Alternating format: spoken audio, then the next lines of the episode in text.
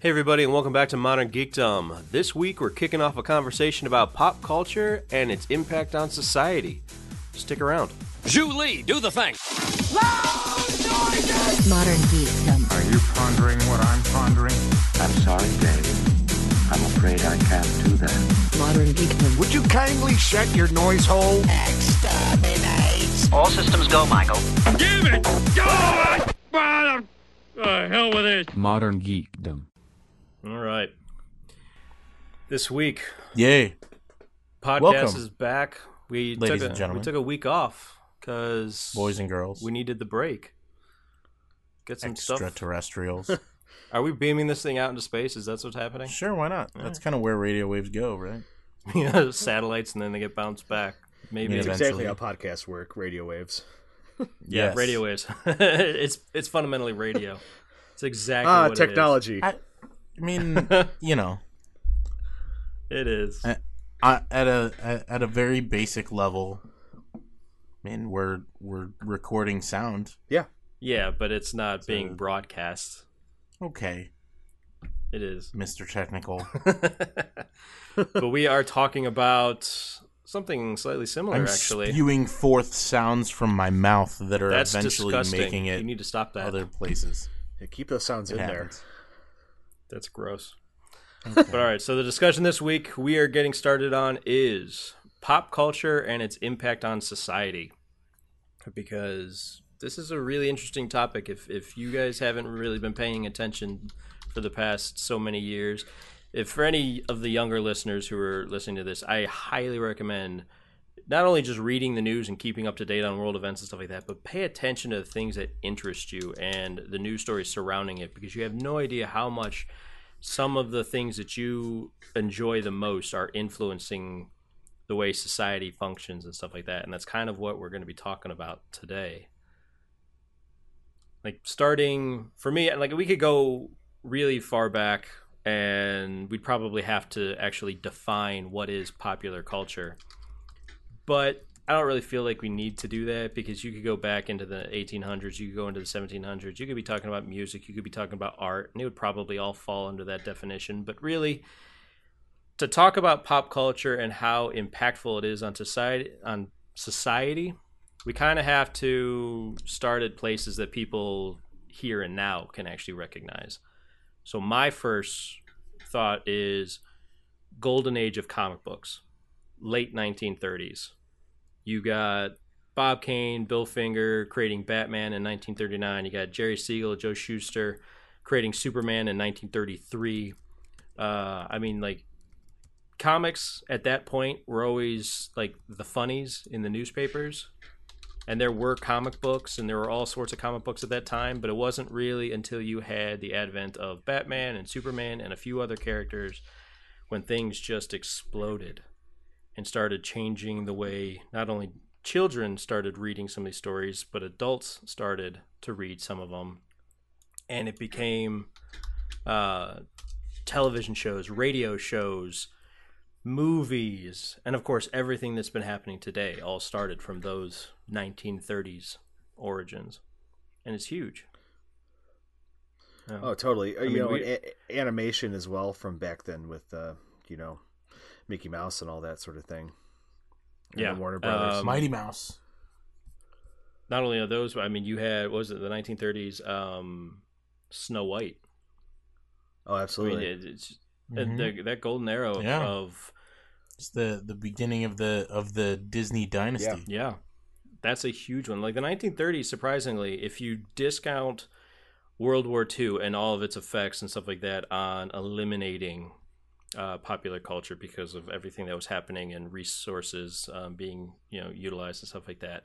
If it hadn't been for World War II, it would have been a much bigger explosion of pop culture. Actually, I though, guarantee it.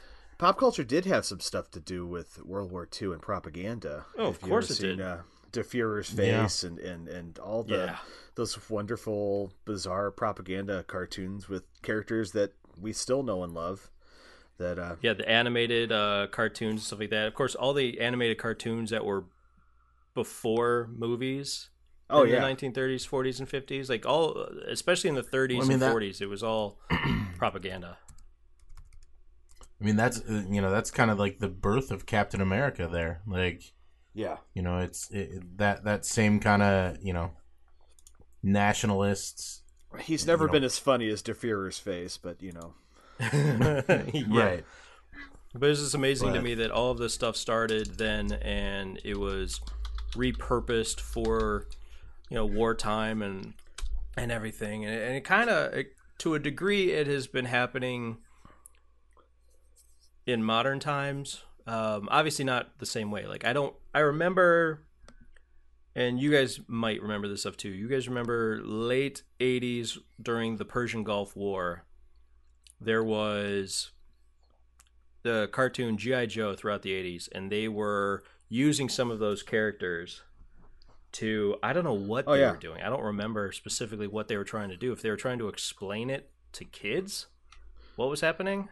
Not entirely sure what they were trying to get across. I don't even know. Uh, But it was Well, what you know, to kind of segue from that, uh, you know, in do you remember the the Desert Storm and Desert Shield trading cards? yes, I had a bunch of absolutely. them. I mean, like honestly, like what? I mean, can you imagine the fallout if there'd have been Vietnam War trading cards? God, like, no. Get your napalm just- and Agent you know- Orange cards. yeah. right? Viet Cong, Cambodia. Like, Or if "Oh, I got the special. I got the special Charlie hologram card.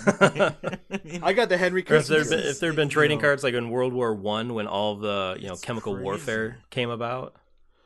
Oh, yeah. Like it had been like Oh, baseball cards like were huge in the 1950s, 60s, and 70s, and if they had been around in World War One and World War Two, like Boy, all that the is really weird like they were of. in the Persian Gulf War. Yeah, Oh, I got, I got my Dresden card. Yeah. Those things never would have come about had it not been for I got the Auschwitz card. a V2 flying bomb. Yay! right. it's just Oh, it's God, crazy. it's terrible. It really is. But of course, none of that stuff would have come about if it hadn't been for comic books. And the reason comic books are so influential uh, when it comes to all of these things is like trading cards are specifically designed for that purpose of you collect them you trade them with your friends to collect more so you can get sets and stuff like that and comic books were the same thing because they were uh, sequential stories for the most part whatever comic books that you had that you didn't want, you traded to somebody else, and it was sort of a communal It thing. was a, it was a you know, serial, you know, that Yeah, one thing led to the next. And, and that and it started, you know, it started kids collecting things at the time, and they would collect comic books, and then of course baseball cards came out, and they started collecting baseball cards, and then trading cards of whatever various other things you know would come out, and it that all stemmed from the era of comic books. And you know, you guys know that um, Superman, his speech when it comes to uh, you know truth, justice, and the American way, it was never the American way in the beginning. It was always truth, justice, truth, and justice, and then they added in the American way uh, later on because Which of them weird trying to be- use it for propaganda purposes. because he is a, lit- like a Korean War. literal alien, but you know, yeah, Right. he's a visitor Exactly. to our An planet, extraterrestrial. and he just so happened to land in America. and apparently he liked And- He's it. the worst kind of illegal alien. he really Exactly. is. He's He's totally the- undocumented.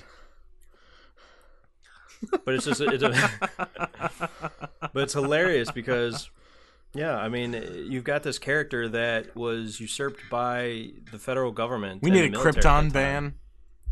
yeah and they and they forced the writer i don't say they forced they didn't force Th- they asked the comic book writers and stuff like that if they could have superman you know help with morale when it came to not only world war ii but then obviously the Korean War and Vietnam and all these other things. And they were using Superman to be able to push the idea of patriotism and not to question the government, not to question the military, and support the military and support the s- troops and all of these things through the comic books. They And also would used create- Popeye, but yep. And they and they created animated shorts and stuff like that. Um, and same deal, just to be able to push Uh, propaganda. I mean, they did tons of propaganda with Superman. I mean, uh, you know, it's it, you know, and, and really, you know lots of comics, but yeah, I mean Superman, Superman Captain being- America. I mean Captain America literally, Yeah. you know, uh, the first appearance is in 1941. It came out, you know, right in the middle of you know that nationalistic like this is you know we need to push America and And his arch enemy, the Red Skull, you know, is, can Yep. embody any of our Right. enemies at any time, and you know, during right the Cold War and World War II. Yeah, I mean they they basically it was Jack Kirby and Joe Simon who created Captain America, and it was specifically to create a hero that you know American kids and Americans could get behind to help push the war effort forward. Yeah. in popular, you know, magazines and stuff like that. And they just used it. Now- Granted, you know they they created it for Marvel Comics, and you know they used it as just a an entertainment piece, but you know it was definitely heavily influenced by you know the federal government and the military to try and push a positive side to the war effort to try and boost morale in the country.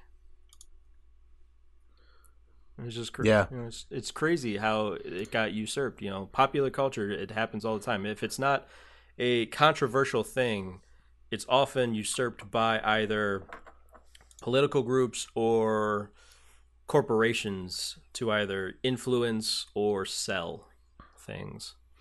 And it's you know it's crazy Absolutely. in that regard, but that's the nature of being popular, I guess. So Well, and you can't, you can't. I mean, there's no more greater effect on society than those types of things, you know. exactly, exactly. So when when were the when did the radio become real popular with the serials? Oh, I mean, you're looking at.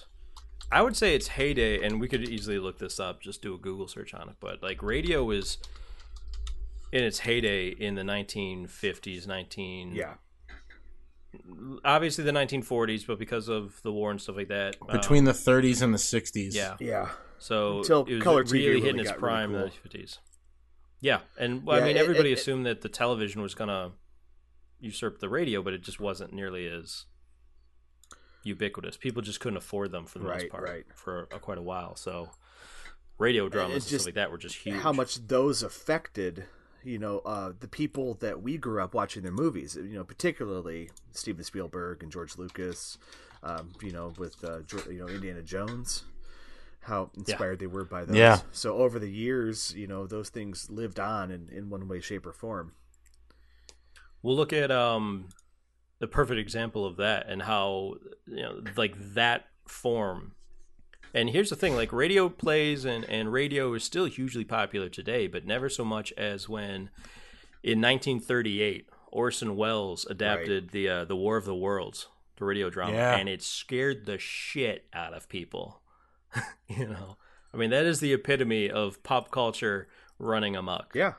Was the fact Well, it, you know, and it, I mean, it stems so many things that, you know, you see those, uh, you know, a, especially as we got, you know, kind of better, um, you know, and, and more in, uh, not necessarily better, but more into like reality TV and things like that. You see that bleed into, you know, movies where you're getting, you know, kind of those more heavy dramas and things. Um, you know, take, you know, the original Blair Witch Oh, and yeah. uh, Oh. what was the? Oh man, why can't I think of it off the top of my head? What was the movie they brought out uh, not that long ago with the the monster that like it was all hand it was all supposed to be like handheld recordings. Cloverfield. Cloverfield, yeah. Yeah. Um, things like that. But I mean, uh, you know, Blair Witch was crazy when when it came out. Like you know, and there was even That was a marketing you know, campaign behind that too. well, right, but that like that's what I mean. Like it, it's it was it was done in such a way that you know because it was right around the real kind of you know start of of the widespread of the internet. You know, it, it wasn't necessarily as common to be you know going through and researching things. So there was a lot of rumors that went around that it was actually real, legit, you know, film that was found and not, um, you know, not a fiction Yep. uh, which was uh, just nuts at the time. Like I remember having you know plenty of conversations with people, you know, especially after seeing that movie. I think I saw that movie three times in the theater, Yeah. and it just uh, you know, it's crazy It with is. things like that. You know that now you can easily go out and just search on you know online to Yeah. to find answers to things like that. But Well, now you have to. you know, at the time, at the time it was it was fantastic because it, it Yeah. just tricked so many people and of course all they had to do and it wasn't until was it months maybe the following year something like that finally somebody watched through the entire credits and saw that little disclaimer at the end this is a work of fiction you know everybody you know, Yeah. all the depictions in this film of uh, you know individuals names likenesses etc are all fictitious and you know bear no resemblance to anybody in reality or whatever that disclaimer is well, and that I mean that was before you got you know there was no reason to stay Yeah. through the credits in most movies. Like it's you know it's not like they were doing you know post credit scenes and stuff Yep. back in you know nineteen you know whatever that was nineteen ninety nine, and uh, I, I mean the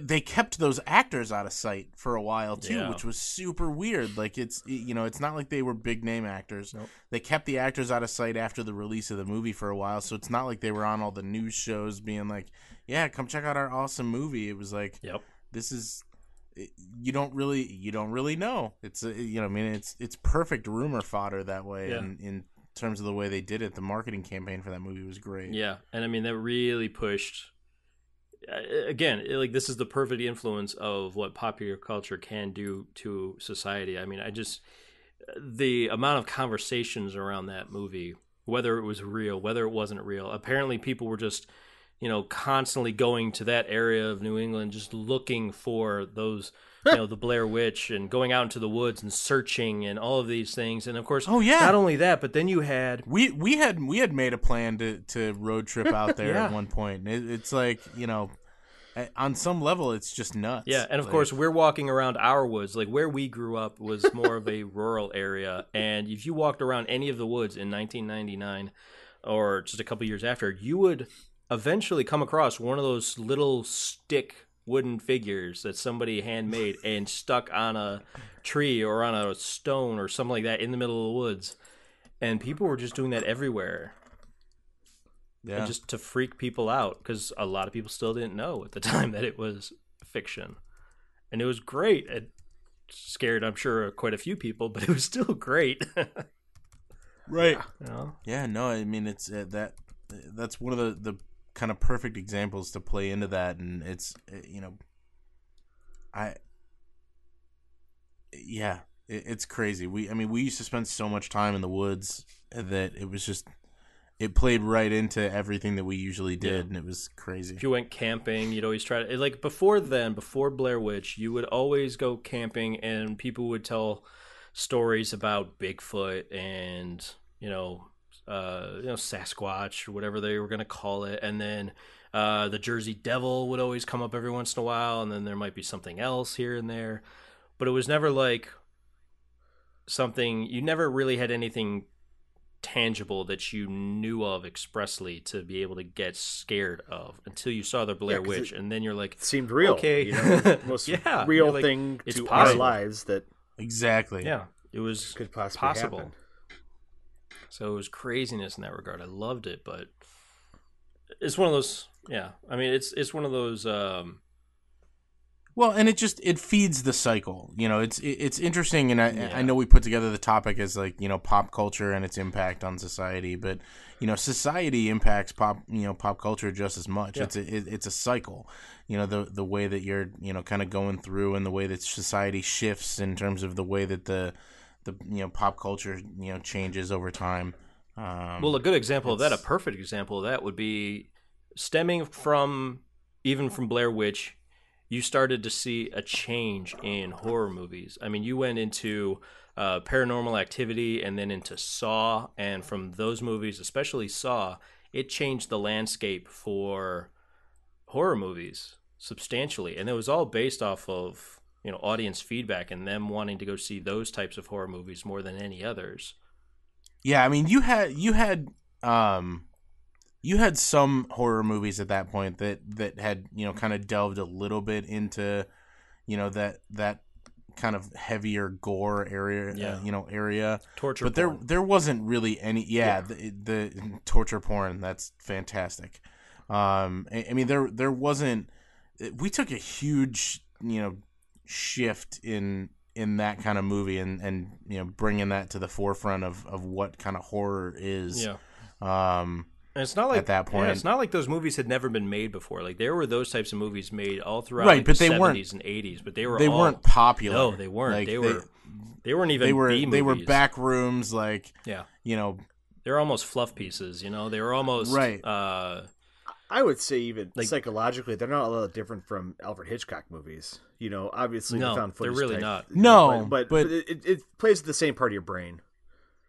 yeah. right. And even speaking of Alfred Hitchcock, you you go back and you watch Vertigo, and Vertigo had a Oh, yeah. big impact on audiences way back then. Um, Dude, Psycho, Psycho. and, you know, I, I mean, bird, the, The Birds, people were freaking a out lot about of that Birds is- for a he did long radio time. dramas as well. You know, yeah, yeah, Hitchcock was, I mean, from that standpoint, was well ahead of his time in terms of you know, kind of yeah, mapping out, really, kind of where we go, you know, where we went as a society. And, Yeah. I mean, considering how much further, you know, prior to most of these things becoming actually popular, his movies were. yep. it's uh you know it, it's it, it's not surprising how you know how much you know how many accolades he gets um for doing what he did because it's he was that much of a visionary Yeah, it's just it, it blows my mind how many amazing like you you have to appreciate the movie styles of those times to fully appreciate Alfred Hitchcock because there's there's a it's a vast difference Yes. between modern filmmaking and and that era's filmmaking. yeah But if you can appreciate the way that they did things back then, Alfred Hitchcock was by far and away one of the absolute best yes, and and I mean just all around. And it, there was a there was a there was some stiff competition too in that era. Like you look at uh, the Blob, whatever year that was, and how that affected people. Uh, 1958, and like people were just screaming, running out of theaters and stuff like that. They were vomiting. Uh, they got nauseous from watching the movie, and it's this weird and th- gelatinous. that's the kind of thing that's the kind of thing that that is just crazy when you look at the the yeah, the severity of the shift. Because you know you have things like that happening for that movie which is uh, extremely tame by today's standards. And then you come into you know where we're at now with you know human centipede 4 and I, I mean it just uh, Yeah. it's let's let's not forget though how things that that really are are disturbing Yeah. yeah b- well, back then. I mean, just think how much the parents were upset by you know Elvis and his dance moves, Yeah. and you know, uh, it's just a very different society at the time. Yep, and but but see that's always the funny uh the funny thing about looking back at like those time periods is it, people were so selective, and obviously people are selective about you know where they direct their outrage Yeah, in every generation. I mean that's just the way human beings are. Um, but you know like things like The Blob were and other horror movies of that time were perfectly acceptable uh f- relatively i mean as far as a, as society as a whole horror movies of those of that era perfectly acceptable elvis presley dancing and and shaking his hips on television nope nope that's got to be cut you know no like you're going to influence young girls they're all going to want to have sex now because that's, it. sex yeah yeah. Because in That's how the sex America, we are perfectly fine with death and blood and gore and decapitation and But murder but we cannot abide sex. the sex upset of that sex helped drive rock and roll to be as popular as it was because still the greatest motivator for teenagers is how you're going to piss your parents off. Yeah So, Yeah. yeah 100% and that's and that's the beautiful thing. I mean, that's the way that music went forward. I mean, you go from there, you go into uh, rock and roll, and rock went into progressive rock throughout the '70s, and then that influenced heavy metal throughout the '80s, and then it influenced grunge rock throughout the '90s, and so on and so forth. But then you get into another major area of outrage, and this was kind of one of the other th- major things that I wanted to, you know, add to the conversation was look at rap music. Oh yeah.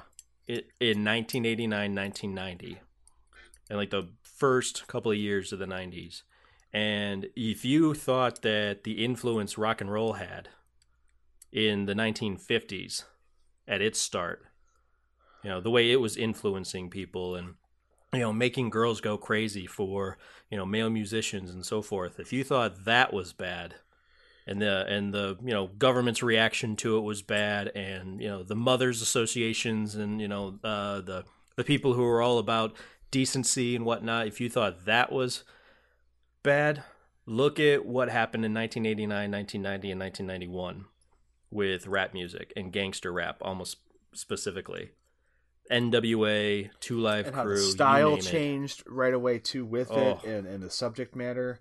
Um, yeah Go listen to REM's radio song though, just to see how passe that was, even in 1991. Exactly. it's like it's already gone past that kind of rap. REM, you know, I know what you're Yeah, trying to get. But you had you had this these this uh for pop music at the end like mid 80s through the end of the 80s pop music was huge and it was Synth pop, for the most part particularly. yeah synth pop and it was fairly lighthearted and it was at worst it was about heartbreak yeah, and except for like, Madonna there was a and Prince. Yeah. but you know, but there was a there was a massive segment of the population who was not being you know sung to basically they they were not being represented the things that they were dealing with in life were not being fully represented by the popular which culture is at the time. exactly why rock and roll became so popular yeah it's exactly what happened and why it Yep. flourished And- throughout the 60s because because the baby boomers and it, Yeah. they need their own identity.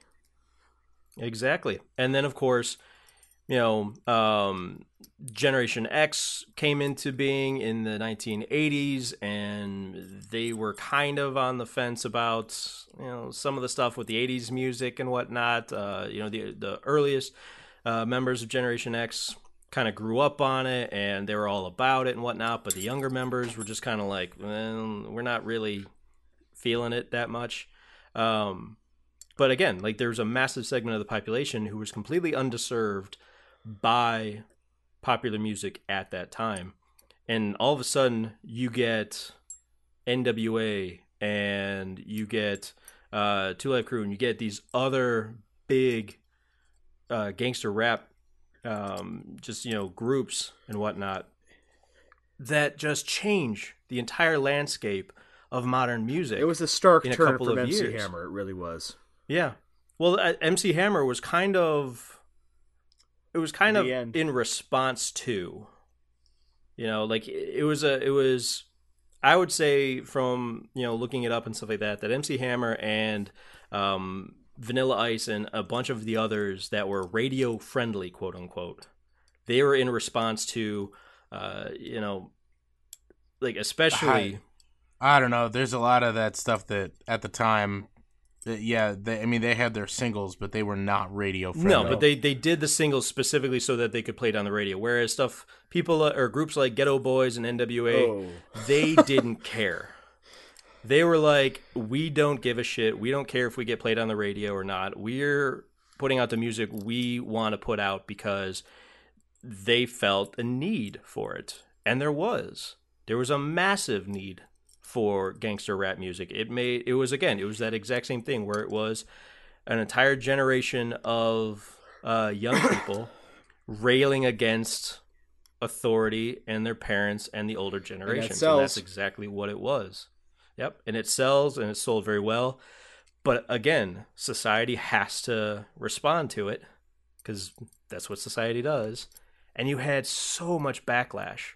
You had politicians, you had judges, you had uh, sheriffs. Yeah, but is and- that? I mean, I mean that portion of it, it, you know, is not that is not exclusive to you know the that particular change in, in society. I mean that there's always been that you know kind of government overlord. You know, politicians are upset with the the current state of, Yeah, of the change, populace. the, the massive shift. we, in we are deeply rooted Yeah. in that from our, our our foundation from the Puritans who came over here uh, Yep. seeking religious Right. freedom. We've never been able to shake that.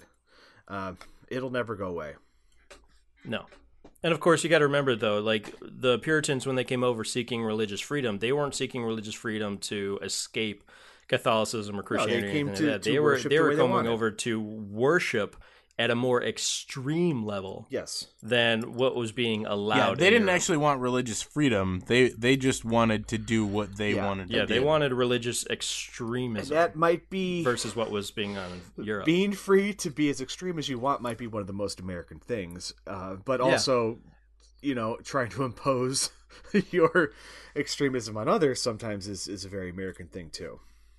Exactly, and that's a, that's what's happened hugely through music. Almost, I don't want to say exclusively through music, but it just always seems to be music being the most, um, the most sought after place to direct. You know, uh, I guess just you know the the powers that be, the the leadership, the government, you name it. Uh, anybody with angst towards change and and all of these things like they directed almost all of their energies towards music even though well and nowadays and especially in the 90s and stuff like that it was also comic well it wasn't comic it was also video games but it's always been music There are very few things that can evoke the kind of passion that music brings. I mean, it, it Yeah. music usually follows, you know, it, it it follows behind visual arts. Um, usually, it, it tends to be a little more conservative. But if you think about Stravinsky, going all the way back to them, and, and the reaction to the Rites of Spring, and uh, how people rioted because of it, uh, it does tend to bring a very strong emotional response. yeah and i mean this Uh, yeah, This- there's there's something, uh, you know, very primal Yes. about music, like where you know TV and things can, you know, evoke maybe similar responses if you want to if you want to even compare the two. But there's We're- there's something extremely we are primal about hardwired music. for it, and it goes. You know, it's Yeah. an ancient thing that we have in in in, in us. Yeah, yeah a lot of ideas get expressed through music a lot of ideas get um, just disseminated via music i mean if you want to influence a group of people in a, a worn torn area or a downtrodden area or something like that you send them popular music Yes.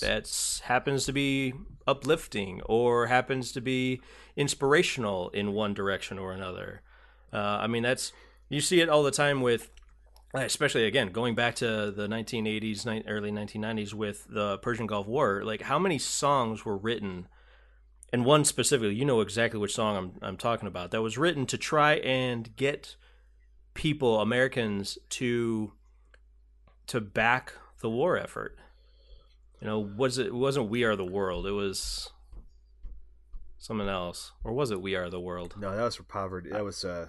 yeah, that, that's why I East that was like famine and stuff like that. But there was another one at the time that like all these artists came together. There was a dozen of them or something like that, and they all you know sung this song that was produced to try and it was again propaganda, but it was one of those things that you know the powers that be tried to do to get people to be more, I guess, right, I- just positive about that sort I'll- of thing. I'll- uh, in that same vein here too. At that time, the Gulf War. Think about what professional wrestling was doing at the time too. I, I, I mean, yeah, you want to talk about pop culture and reactions to it, and, and, and professional yeah, wrestling. you oh my can't god, leave it out. It's it's always right with the pulse of whatever's going on. Yep. And it's so weird like it, like looking back on it, it it is very much um like it like it has it definitely has its niche. Yes. like i i went you know i went through a period and i think uh, you know i think all i i would i would hasten to say not all but most young males if not and some females also but you know i think it there's a time period that you go through that it's just awesome like it, it it's like life And- on steroids, literally. you know? yeah and uh, you know i mean it's been categorized as you know like a you know a male soap opera and things like that and i mean that's really kind of what it is but it it is very weird and it and it appeals to like that 15 to 17 year old male. Yeah. Like- and you know they'll reinvent you know you know heels will reinvent themselves to to mimic what who our enemy might be at the time. Yeah. uh, it's just it's it's incredible uh just the impact that that has. Maybe not the impact that maybe pop culture has on wrestling and then i don't know that's a weird one Well, wrestling. I, that's the thing I always I always liked about wrestling back when you know we were in. I probably barely watched it through middle school in those years, but then the first few years of high school is when I actually started to really pay attention. See, yeah, I I didn't watch I didn't watch in middle school at all. It was all it was, like it was high school, junior, yeah, like sophomore to senior year of high school. Yeah. Like and I always Watched I it always appreciate the all fact my that life. Yep. And- And and I always sometimes appreciate the very fact that into all it. that stuff would that would change and it would evolve and you would have all of these storylines that would um, play out for so many weeks and then you know the character would get defeated. There would be the the underdog and the villain and the villain would always win and they would always be a major upset uh, for them to win and then they Um, would it's called kind a heel in wrestling. yeah I know and the face, just for our audience at home, so we don't get any hate mail. You know.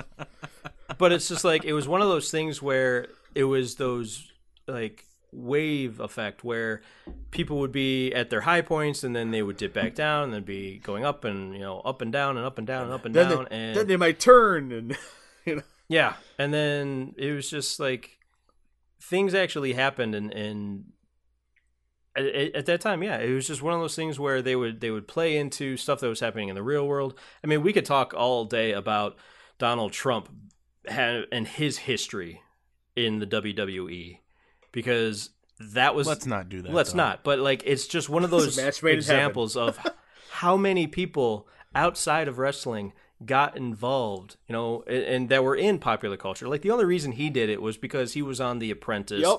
and it was one of those things that somehow worked well Ho- being meshed and Home Alone together. too. yeah but it was like Well, and what's funny is uh, you know you see you do see personalities that that take that and jump off of Yes. it. I've- You know, most notably at this point, you know Dwayne Johnson. yeah Um, and I guess probably you could throw John Cena in there too because he's made a pretty lucrative career off of movies at this point, and not just like trash movies. Um, but uh, you know, it, it it is really interesting uh, to me to look back and see, um, it, you know, just some of the characters that these people have played, and and look back on it to the time that I watched wrestling, which, like I said, was you know between like you know ninety six to ninety nine. Like uh, Yeah. we were super into wrestling. I mean, we paid for pay per views and and everything Yeah. like that. Or It was like- attended I mean, them in we- we- person. yeah, I mean, what I- what I like to call kind of the golden age of professional Attitude era. wrestling, just because it was uh, the yeah, well, and the the NWO and the and the fall of WCW Yeah, and, and Stone Cold. uh, like yeah, I mean, it, it just roided it out a, Vince it was McMahon. A great time for for professional wrestling, right? Like. I mean, I, one of the one of the stunts that I remember is them filling a Corvette with cement. like they brought in like a they brought in like a I think it was Stone Cold. I think he brought in a cement truck, and it was it was Vince McMahon's Corvette, and he filled the Yeah. Corvette through the Now- through the the sunroof the sunroof with now that cement. was Monday Night Raw and Nitro was they were that was much you know that was must watch TV. You know you It had was. to. Yeah. That's what you did on Monday nights. You watched it. Uh, Well, I'm and, sure like, it's crazy do crazy 'cause, still, uh, like, I- I don't. like that was one of those things like me and and the my one buddy Ryan like we like we were totally into it and if we couldn't like if we weren't at each other's houses on Monday nights we would literally be on the phone Yeah. with each other talking to each other about it while it was happening for like I mean And then on crazy. Like, Tuesday you talk about it with your friends. right. What I always found amazing about it too is the fact that, like, not, and I, I'm sure it still happens today, but at its height, you know, like it was huge, obviously throughout the 80s and definitely throughout the 90s when and late 90s when we were watching it, but all throughout those years, uh, like young, you know, kids and teenagers and even idiotic young adults, you know, early 20s and stuff like that, they would mimic, they would go out and try to mimic all these wrestling moves, assuming that it was more, I guess, you know, professional athletes as opposed to professional stuntmen. Yes. Knowing that makes a big difference when you try and mimic them. But they would go Yeah. out and they would they would hold these matches in their backyards or in their garages or whatever, and they throw down some you know carpets or whatever on the floor, and they try to launch themselves off of chairs, and they end up breaking Or limbs and their necks and until everything else. winter when there's snow on the ground, Guilt, Yeah. Guilty as charged. I Yeah. may have chokeslammed somebody off of a deck into some snow. oh, we totally. How did many that. people oh. jumped off their roofs and multiple tried to do body slams and stuff like that? I mean, talk about pop culture influencing society. Like, how many kids broke a bone, or if not their necks, trying to Yeah. mimic something that they Oh, saw yeah. in professional wrestling? I, I mean, how, how many of my friends have I, you know, given the, the stone cold stunner to, or you know, putting a figure four leg Those are lock? easy Yeah. moves to I do mean, too. So you know, come on, like it's the, you. You can't tell me it's not real when I'm kicking him in the stomach and dropping him on the ground. I mean, like, it's still real to the me. moves damn are it. real. The story, and it's even better when you're drunk. Yeah, Yes, totally. yeah. That always uh. that always makes me laugh looking back at that now because the last time I remember watching, like sitting down and watching wrestling, was back in college, and it was a freshman year, and a bunch of guys on our floor had gotten beer, and we'd sit around and drink and watch wrestling, and a couple of guys go out into the hallway and try to do the moves in the hallway, and they'd run themselves into the walls and not be able to do anything, and then they kind of give up after a minute because they knew that they didn't have enough space. It was either that or go outside and get in trouble for it. Which we Yeah, do too. it's just but- hilarious. Well, I, I was I was thinking too about though that we would always talk about it the next day with whatever we were doing in our lives, and the '90s was such a good time to talk about TV shows. Yes. Uh, I Yeah. can't think of anything Not- permeating pop culture more uh, that than Seinfeld in the '90s. Maybe Simpsons. Maybe Simpsons. Well, and you know, it's one of those things that i- it's hard now because you get that that instant gratification that cell phones brings and the and the, the rapid communication that way on, on shows like that. Yeah. where you didn't have that back then. Like if you were, You you know, wait. at least where I was from, like you know, you didn't call people after nine p.m. and like you had to, you know, if you were watching primetime TV, like you had to wait till the next day to talk about it, and then. I, you know, you really did feel left out if you Yes. weren't talking about it. Or if you missed it, And because now there- you'd have to wait you till a rerun. you can have right Yeah. you can have conversations with people as things are happening on the TV and it's like I, it's just crazy. Yeah. And I mean, that kind of, and of course, it's not even just that, too. It's like the conversations after the fact, you know, the whole quote unquote water cooler conversations that people would, you know, have. It wasn't like that was huge, but it was also the fact that there were so many of those shows that the lexicon from those shows would permeate pop culture and permeate Oh, yeah. people's lives. It- you know, yada yada yada. Yeah. Like, That, that's that's the I one that uh, you know, just one of of a thousand from that Seinfeld. everybody how many- said. Like- you, you- that was Yeah. what you did for the next week, whatever the thing was. Yep. The soup Right. Nazi. I mean, like that. How, everybody was saying no Yeah. soup for you for Yeah. for months. You get but- you get pissed Right. off at somebody. Somebody would just get, especially like mothers who were trying to feed their children, and they would rebel and just be like, "No soup for you," and then you'd walk away and be like, yeah. "That's always going to be there now," you know. And it wasn't just TV too. I mean, it was obviously movies, especially like comedies and stuff like that. Look at uh, Clueless. Oh yeah. Clueless being a perfect Well, example, like as if what's- was what's crazy is is we've kind of evolved from you know taking you know snippets from shows that way and just you know creating new taglines and everything that everybody's saying. And now you know everything is has become ridiculous hashtags. Yes. like and text speak. And uh, you know when you go through you know I- i can't even imagine the the a, a time before cell phones that I would have actually addressed anything as oh laughing out loud. But it's totally normal for Yeah. me to just speak lol Oh. right now, and people know what I'm saying, Yep. and it's it, it just that it, that transformation really uh, in into you know uh, like if I say like if if I just in the middle of a conversation now say rofl like everybody what knows mean. what I'm talking about yep. like and it, it's not it, it's almost like it, it's it, it has created its own legitimate language Yeah. like it's not just Emojis. texting speak anymore it's not just Yeah. right it, it is literally they are nonsense things that you're saying that people have on, on a massive scale have an understanding of what you're actually saying You guys remember that episode? Did you ever watch Star Trek: The Next Generation? Uh, yeah. You remember that episode where uh, um, Picard is stuck on that planet with that other dude, and he's like a politician, but he's from a planet where their entire speech is centered around um, sayings and metaphors. Not at the top of my head, there's so many Star Trek Next Generation episodes. So there's yeah, there's this really famous. Uh, I can't remember what the hell the the episode's called. Um, Remember that one show with that one guy where he did that one thing? no, a guy but named there's like it's, And this I- is kind I- of I- this is like I know what you're saying. This is just kind of the giving you a way hard that that our society is going nowadays with the whole text speak and hashtags and stuff like that. Like they they almost perfectly mimicked it because this alien dude that uh, Picard was talking to, like his entire speech is based off of metaphors for the most part and analogies and not just metaphors but analogies. So he's making references to things that have happened that are supposed to mimic the way he's and represent the way he's speaking or the the ideas that he's passing on and representing and stuff like that. And that's exactly what we're doing now again with um you know hashtags and uh text speak. It's it's uh, what amazes me is like for our generations and the older generations, our slang was all based off of somebody coming up with something of interest that almost all of society kind of went, "Yep, we like that. We're keeping it. We're going to continue using it."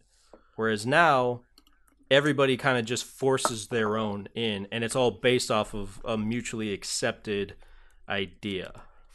Well, and it yeah, I mean it just it- there's a format, Yeah. but no particular like Yeah. it, no one particular way of doing it. Yeah. Like you know, you see these people now that you know they post things on social media where it's just 15 freaking hashtags, and it's I mean they're they're essentially putting you know sentences in the hashtags, and it's like I, Yeah, they just- they say they say six words What? in an actual sentence, and the rest is all hashtags.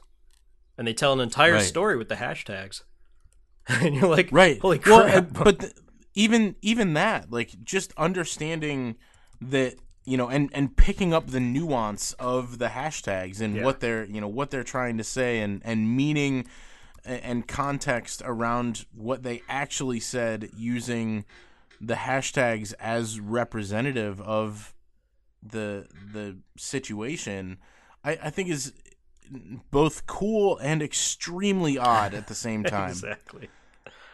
like it, it just it, it's it's like me saying like I went for a jog today, red, angry, funny face, crying. Like I mean, that, like that's essentially like it's essentially the same thing, except you get it, you you we're just automatically we're trained now to pull more meaning out of the the residuals. Well, that's my favorite part about emojis, is the fact that we start like language didn't technically start with uh, hieroglyphics and and whatnot, but we've almost gone back to them. Like you can tell entire stories using emojis if if the other person understands what each of those emojis represents.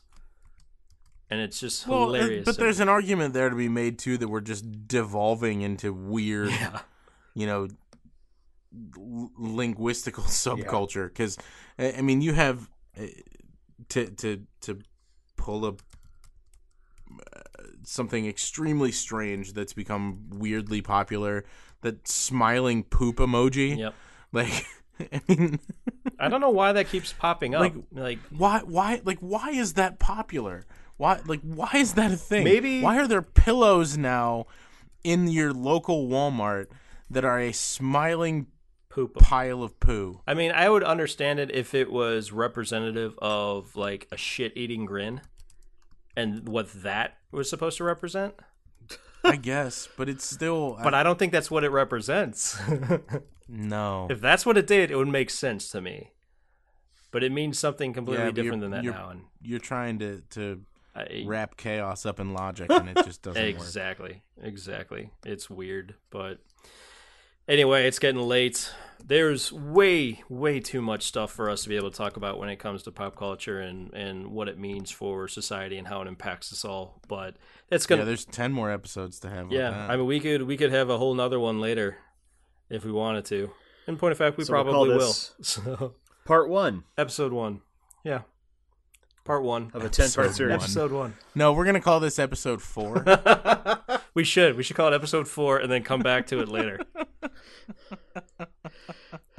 we'll come back to it next year, and then we'll come back two years later, and then we'll give it a decade, and then we might do another another three. then we'll come back and start on the Victorian era. Yeah, exactly. but that's it. We're out of here. We will see you guys later. We think we're funny. Say goodnight. Later. fellas. Good night, fellas. See you people. All right, that's it from us. Thanks a lot for listening, everybody. As always, be sure to like, subscribe, follow. We are on the Facebook and the Twitters, so check us out there. And we will see you guys in the next episode.